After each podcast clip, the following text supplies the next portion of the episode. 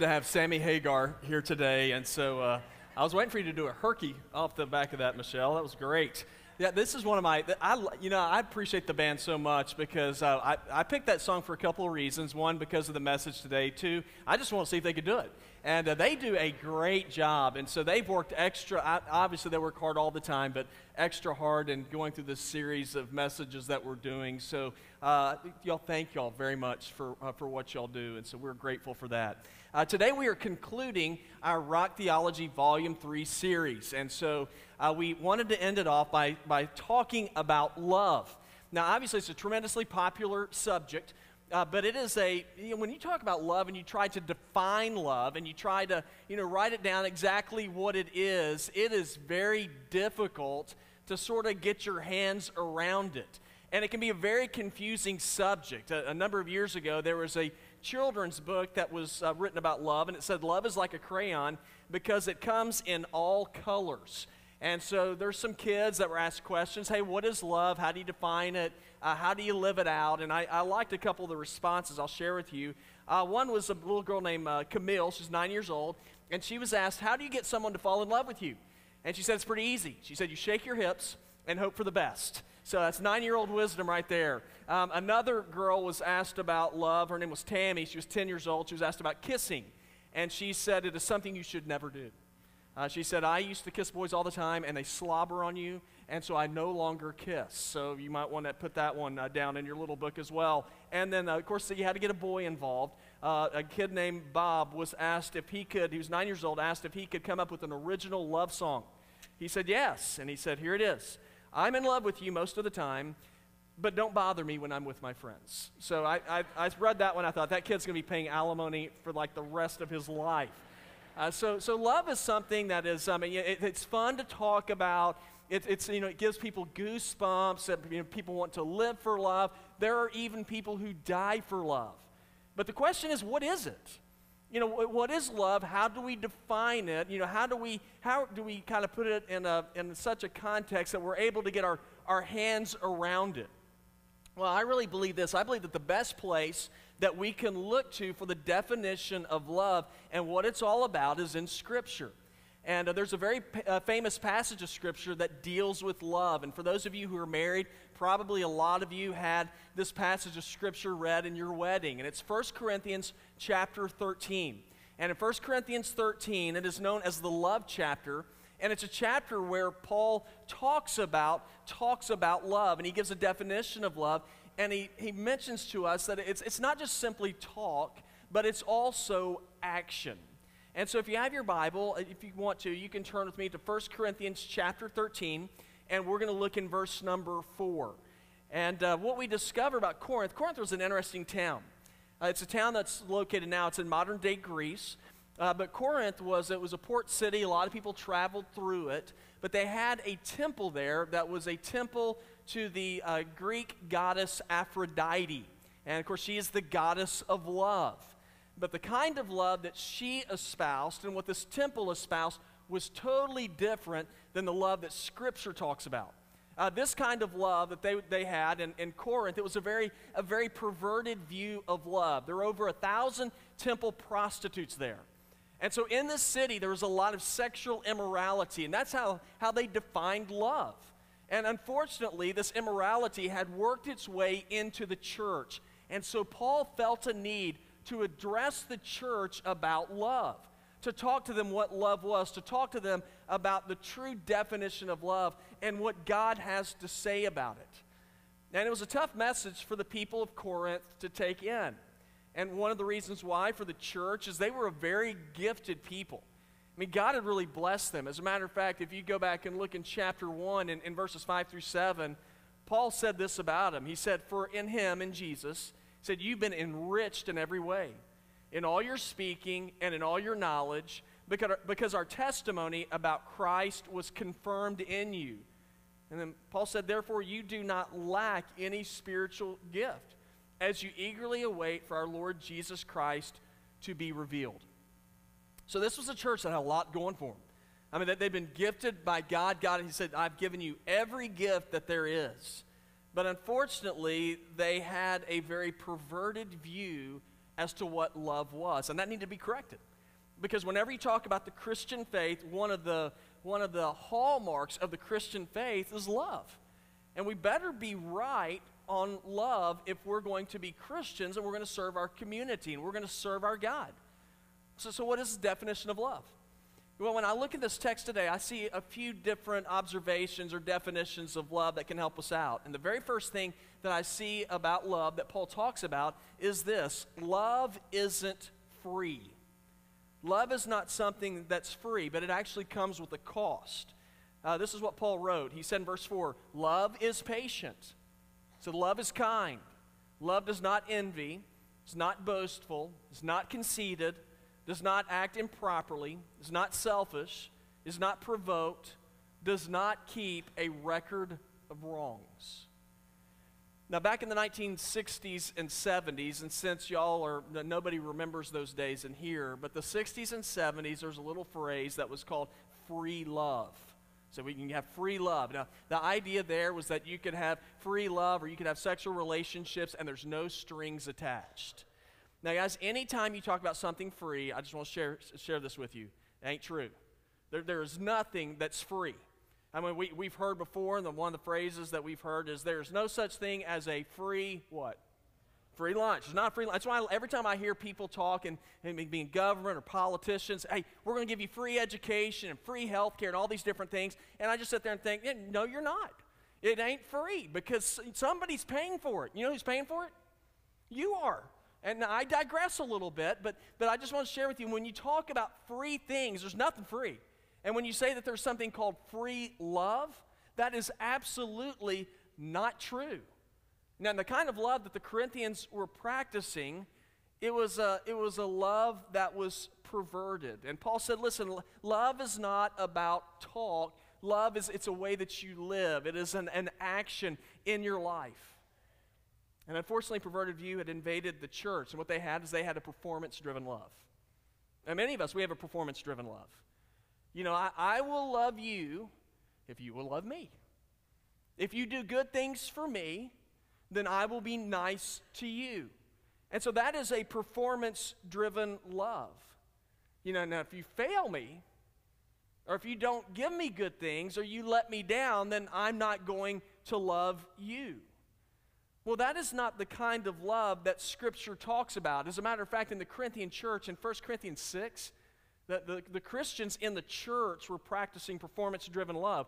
And whenever they messed up, you will see, as you, if you read through 1 Corinthians, there were Christians who were taking each other to court and they were suing one another. And Paul said that is not that is not biblical love. That's not how you do it. And, and how is that a testimony to the world if we love other people like they love people? Say, you know, you don't, your life's not any different than mine. Why in the world would I want to be a follower of Jesus? And Jesus himself mentions this in Matthew 5 46 and 47. He said, For if you love those who love you, well, what reward is that to you? Don't even the tax collectors do the same? And if you greet only your brothers, what are you doing out of the ordinary? Don't even the Gentiles do the same?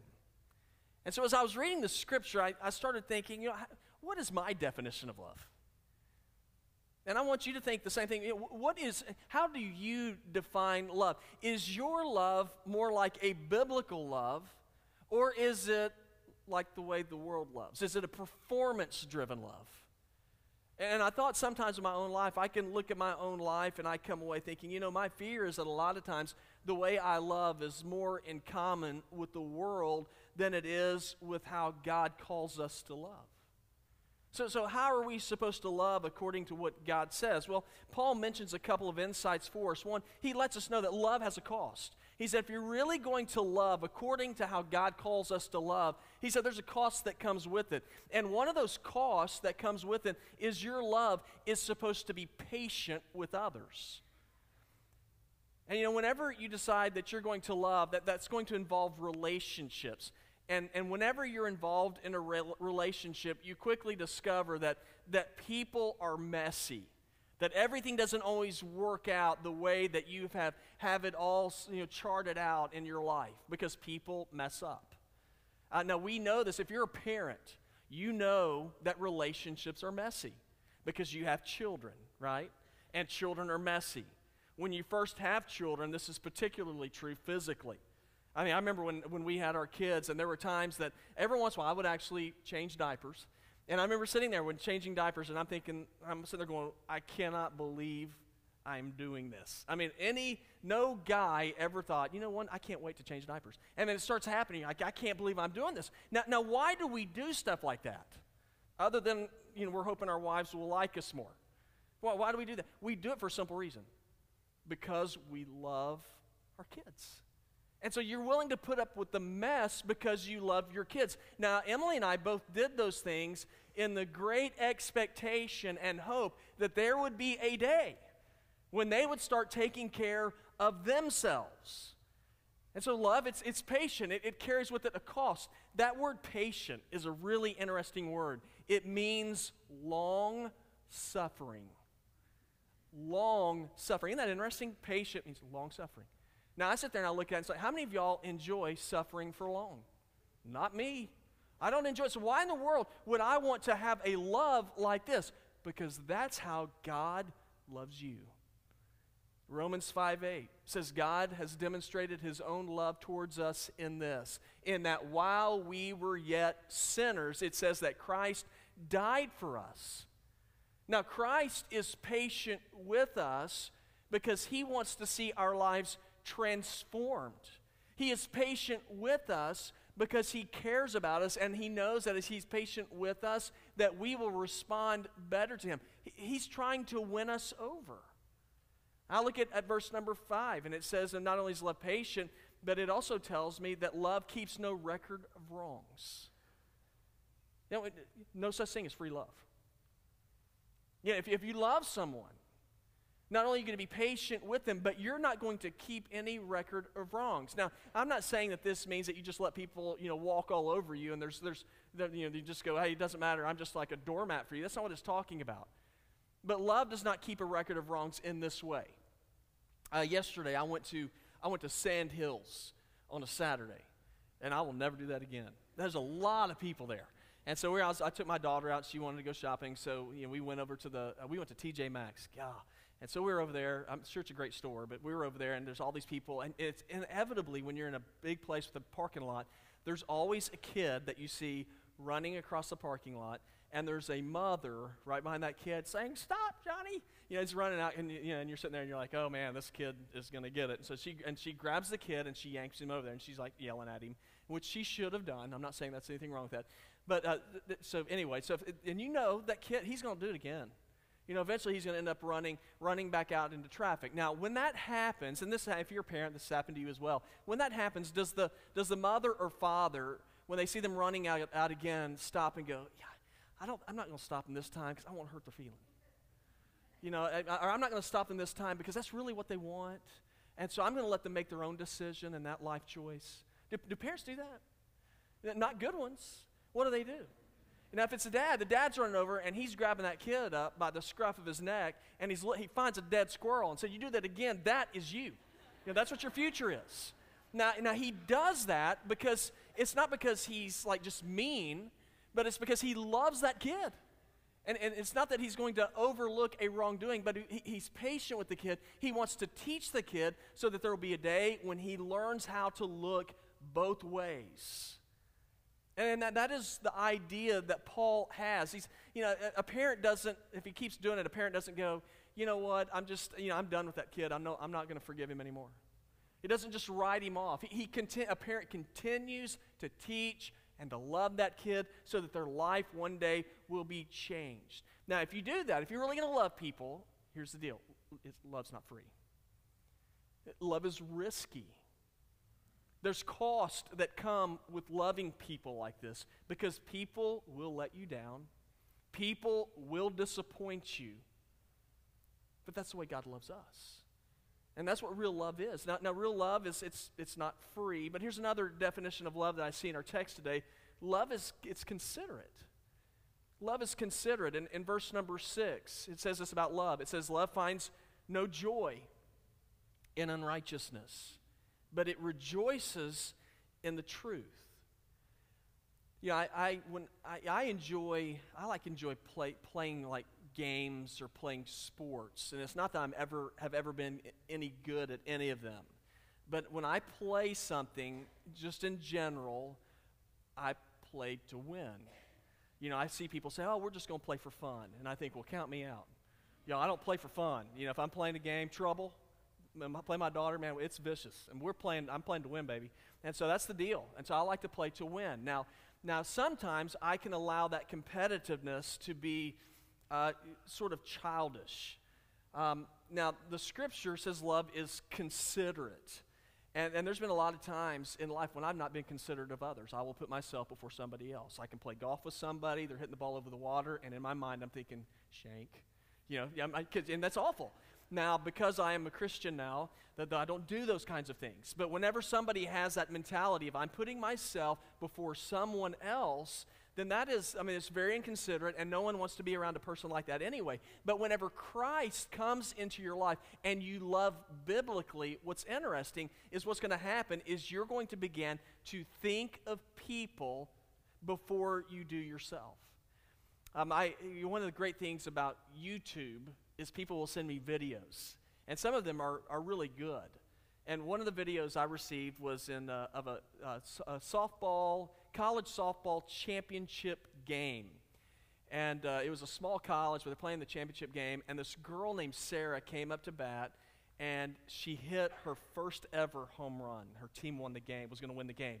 She was running to first base. She missed first base. She stopped and turned around to touch it. When she did, she blew her knee out.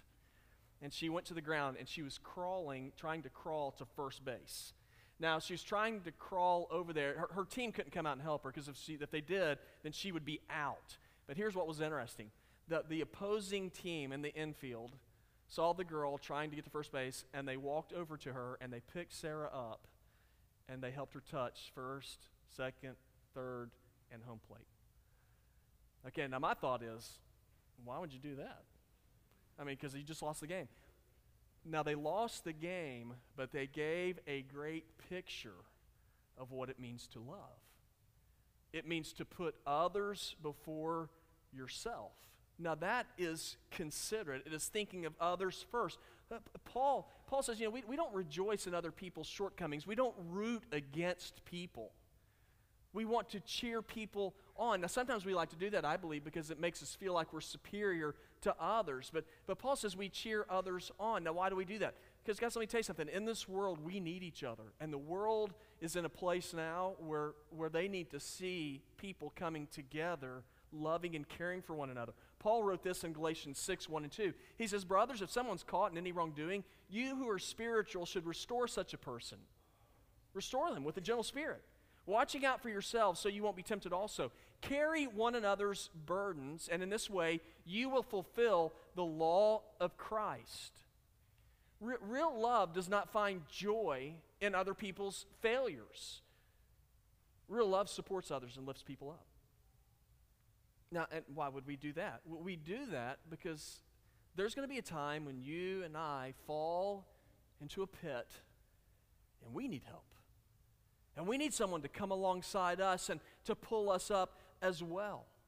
Now, now, I'm sure this verse was written in response to the way the Christians in Corinth were living. They were throwing each other under the bus. They're trying to get, you know, trying to get a leg up on other people that were within the church. And Paul said this, is, this has nothing to do with the biblical kind of love. As a matter of fact, Paul wrote about it in 2, in 2 Corinthians 12 20. He said, For I fear that perhaps when I come, I will not find you to be what I want and you can read on, and this is what was going on in the church. He says there's, there's quarreling, there's jealousy, outburst of anger, selfish ambitions, slander, gossip, arrogance, and disorder. That those are not headlines for any church that are going to be good. But, but here's what I'm learning there, is, there, is, there really is, there is great joy when people really love each other. There's great joy when people in the church, as believers, come together and, and we support one another and we hold each other up. There's something powerful that happens whenever we see people that have fallen off of the path that God has intended for us, and we are able to help them get back on the right track. So instead of us beating each other up, instead of us trying to one up another person, we are to support one another. And it's not easy to do, but that's our calling. That's love. Another thing love does, real love, you know what love does? It, it also tells the truth. It, and it rejoices in the truth. That's what our text says. Love will rejoice in the truth. Well, what does truth do? You know what truth does? It, it, oftentimes it rescues people. Just because somebody who really loves them just told them the truth. 1 Corinthians 6, 9 through 11 says, Do not be deceived. Paul said, I want to tell you the truth. So do not be deceived. No sexually immoral people, idolaters, adulterers, male prostitutes, homosexuals, thieves, greedy people, drunkards, revilers, or swindlers will see the kingdom of God. And he says, But some of you are like this, but you were washed, you were sanctified, you were justified in the name of the Lord Jesus Christ and by the Spirit of God. And here's the deal none of us is better than anybody else. But Paul says, I'm going to tell you the truth he says that you can't just simply choose to live like you want to live and it's like no big deal. He says there are, there are standards that God has. He says, but even there are many of you you've stepped outside of God's bounds, but Jesus, by his grace and truth, has stepped in and he can rescue you and save your life. People need to hear the truth. Only Jesus can rescue and change a person's life and their heart. So, so what's the definition of love? you know, love's not free. Love's considerate. It's going to tell the truth. And here's another thing about love love lasts. Love is enduring. Verse 7 it says, Love, it bears all things, believes all things, hopes all things, endures all things. Now, if you, if you look right there again at the verse number 7, the very beginning, it says it bears all things. That word bears, it is a picture of a roof. And what love does is love is like a roof over a person's head that protects them from the elements. That, that is love.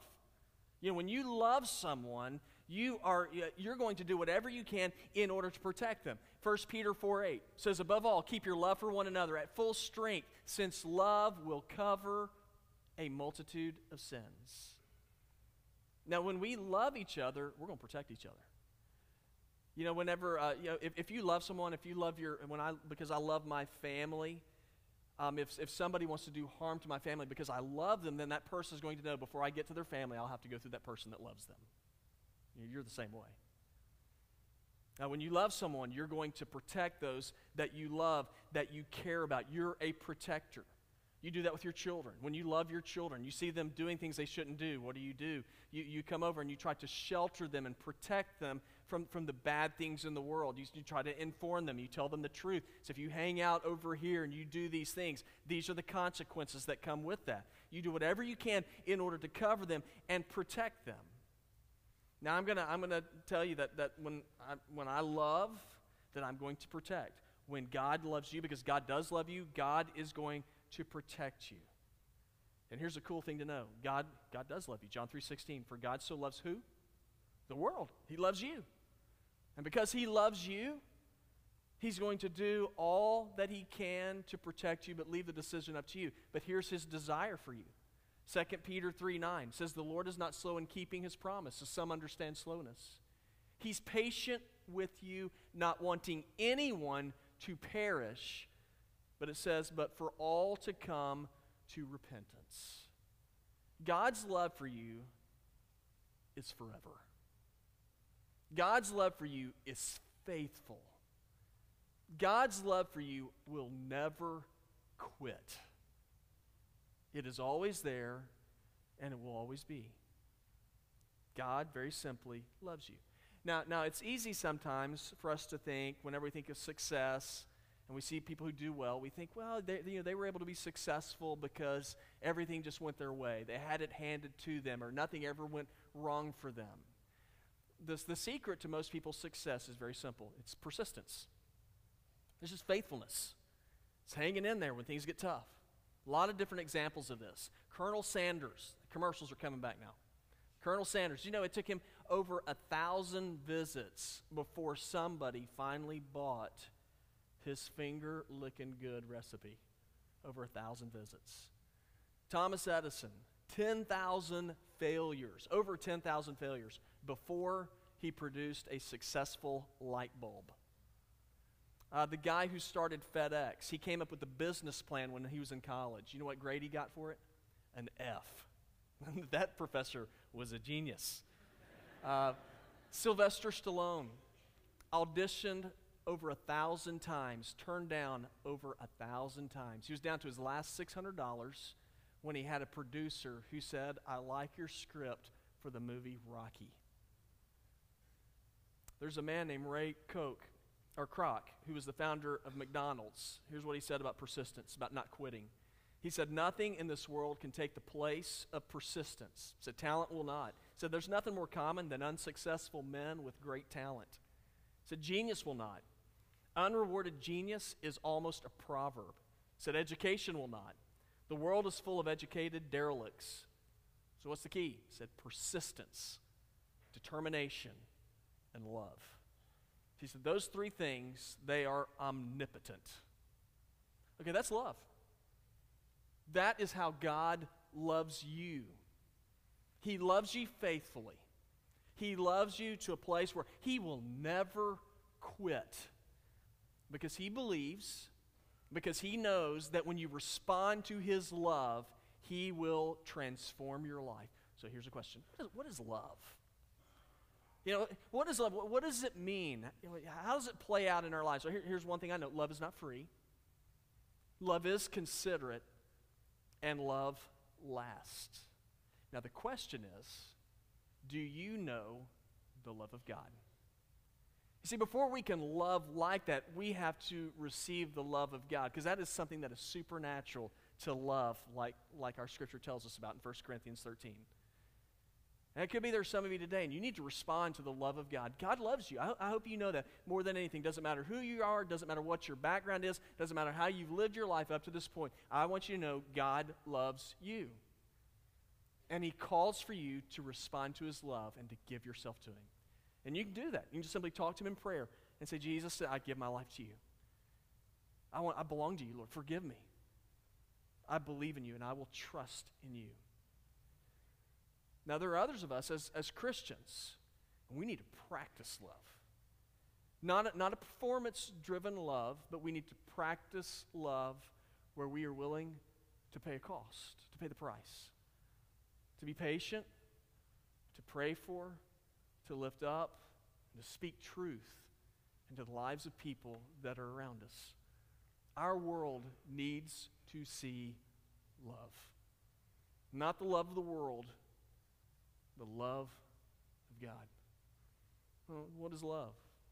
It's patient, it's kind, doesn't envy, it's not boastful, it's not conceited, doesn't act improperly, it's not selfish, it's not provoked, and it doesn't keep a record of wrongs. May we live like that. May we be a church. May we be believers that live in Christ's love. So tell me why can't this be love?